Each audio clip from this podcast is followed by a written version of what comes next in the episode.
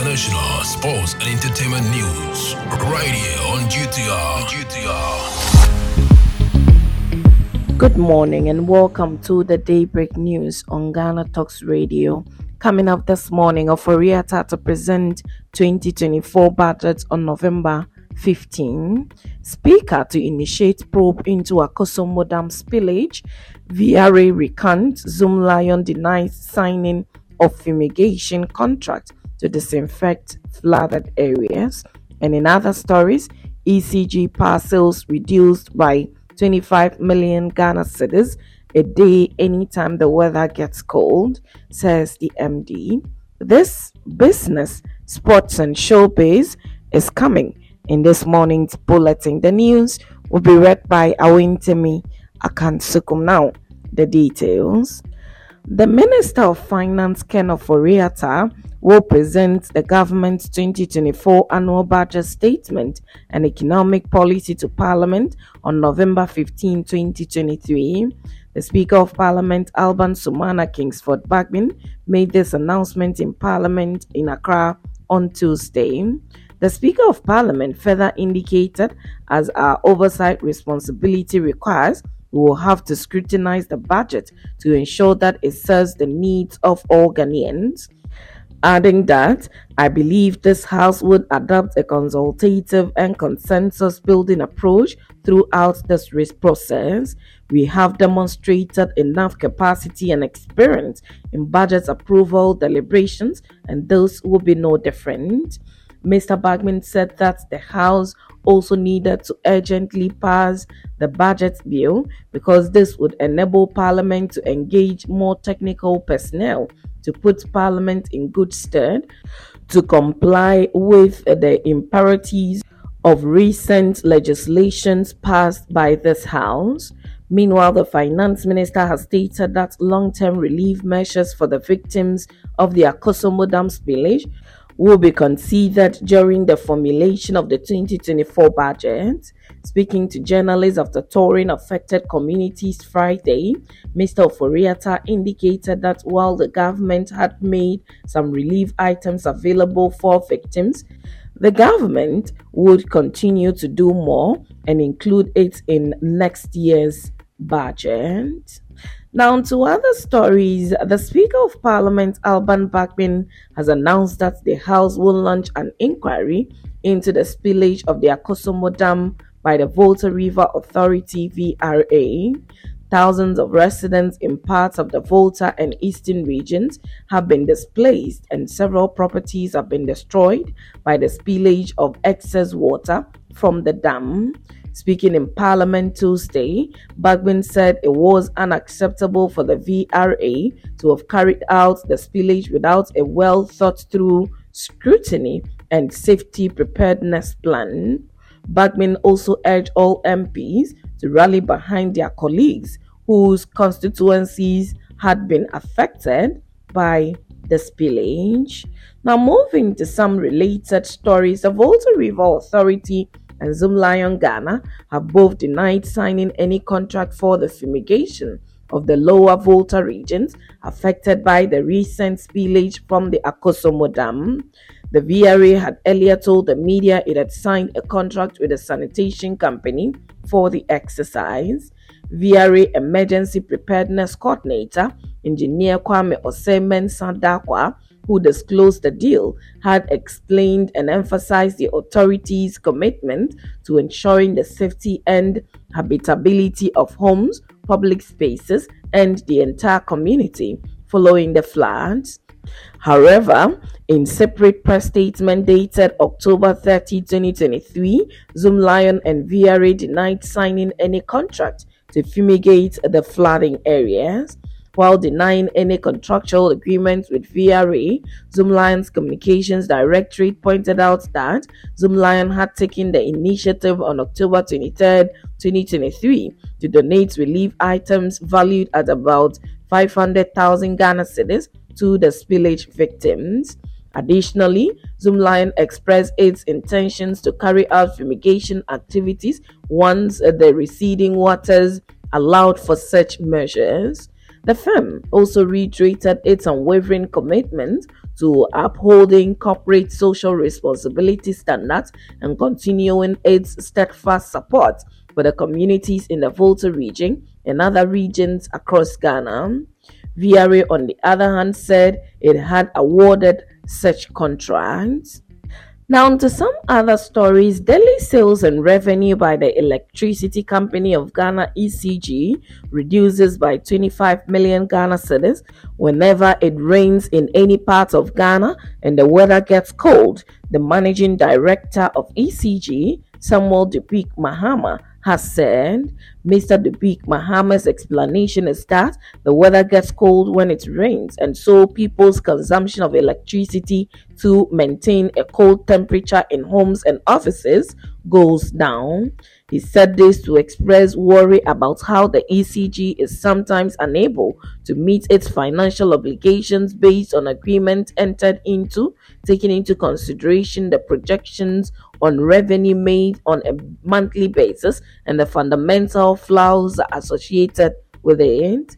Mr. Dubik Mahama said this while shedding light on the substantial financial burden that weather changes imposes on the ECG in a televised interview. He said the ECG was getting to know about all these details through data obtained by digitalizing the company's operations. He said, with any day that there is rainfall, we have a shortfall of between 30 million cedis to 20 million cedis in a day. So anytime I see rain, I get sad we are not going to get money. So, what then happens to our obligations? But this is the thing we plan all our rounds with the same tariff. In certain parts of the world, the tariff is not flat. When it is cold, it varies. Heat comes to replace, they find a way to balance it up, but we have a tariff that runs all year. It never conceptualize or look into play the down Parents, Mr. Dubik Mahama said now it is showing its effect with what is happening with the Volta River. So clearly, consumption is on the low side, and whether we are collecting now, it is not going to be adequate enough for the shortfall within this period. He said it is about how people live, how buildings are constructed. With most people, as soon as they see the natural air blowing, they are not going to consume.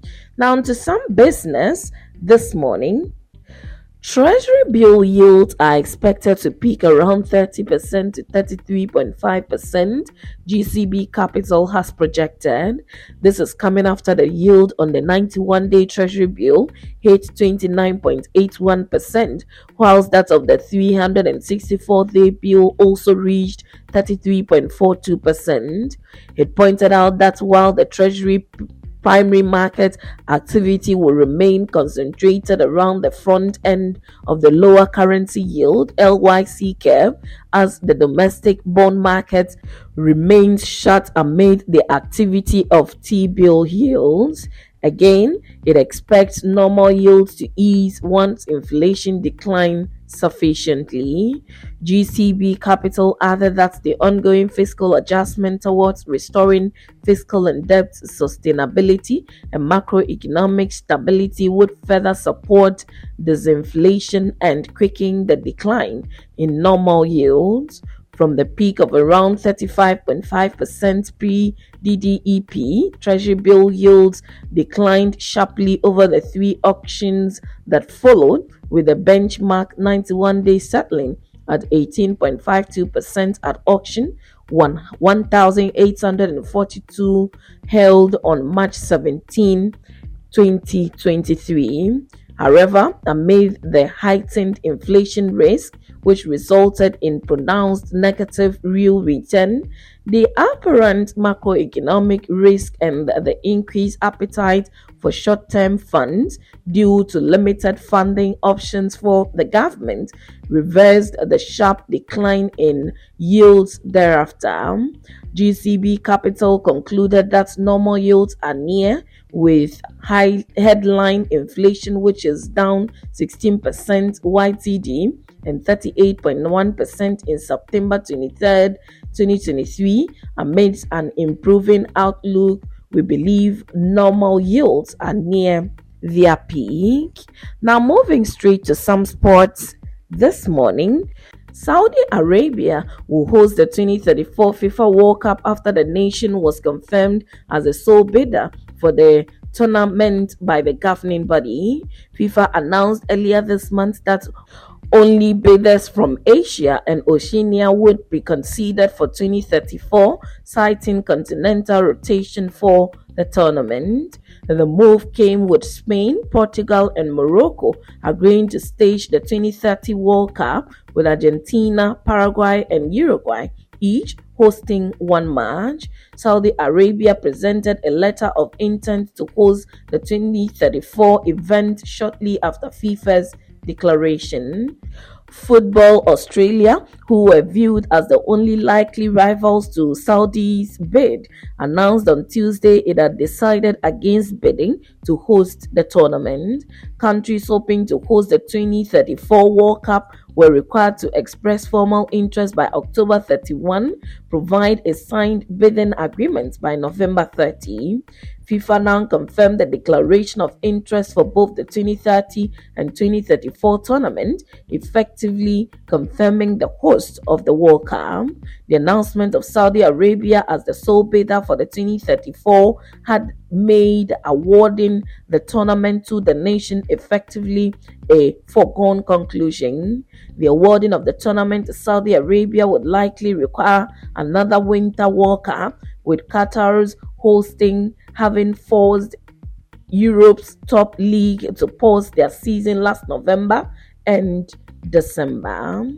Now, moving to some showbiz this morning, popular Nollywood comic actor John Okafor, also known as Mr. Ibu, has undergone five surgeries and will be flown abroad for further treatment. The actor's family disclosed this in a statement shared on his Instagram page on Tuesday. According to Mr. Ibu's family, the surgeries he underwent were successful, adding that they were appreciative of the donations received from Nigerians. It read, We want to thank God and most especially the general public for their support, encouragement, and prayers during this trying period for our dad. We call on good Nigerians and we are very grateful for the response in every aspect, most especially the donations. They came in very timely and very helpful. So far, Daddy has gone through five successful surgeries and he is still recovering in the ICU. Daddy is immensely grateful and we are thankful for the general public during this phase of our lives. Thank you. And as soon as Daddy is better, he will personally acknowledge all donations respectively. We are still counting on all your prayers and unwavering support as we pray he gets stabilized quickly to enable us to fly him abroad for further advanced treatment. The John Okafor family is grateful to all Nigerians. Exactly two weeks, the renowned actor turned to social media to solicit public aid as he confronts a health condition that may lead to the amputation of his leg. And that's it with the Daybreak News on Ghana Talks Radio. Log on to www.ghanatalksradio.com for more of these stories and follow us, Ghana Talks Radio, on all social media platforms. You can as well download the GTR app from your App Store or Google Play to listen. The news was read by Awentemi Akansukum, and I say thanks so much for making time have a good morning. Get it big, get it here. Listen to all your live mixes, live radio programs, and live entertaining and news package programs right here from GTR, Ghana Talks Radio.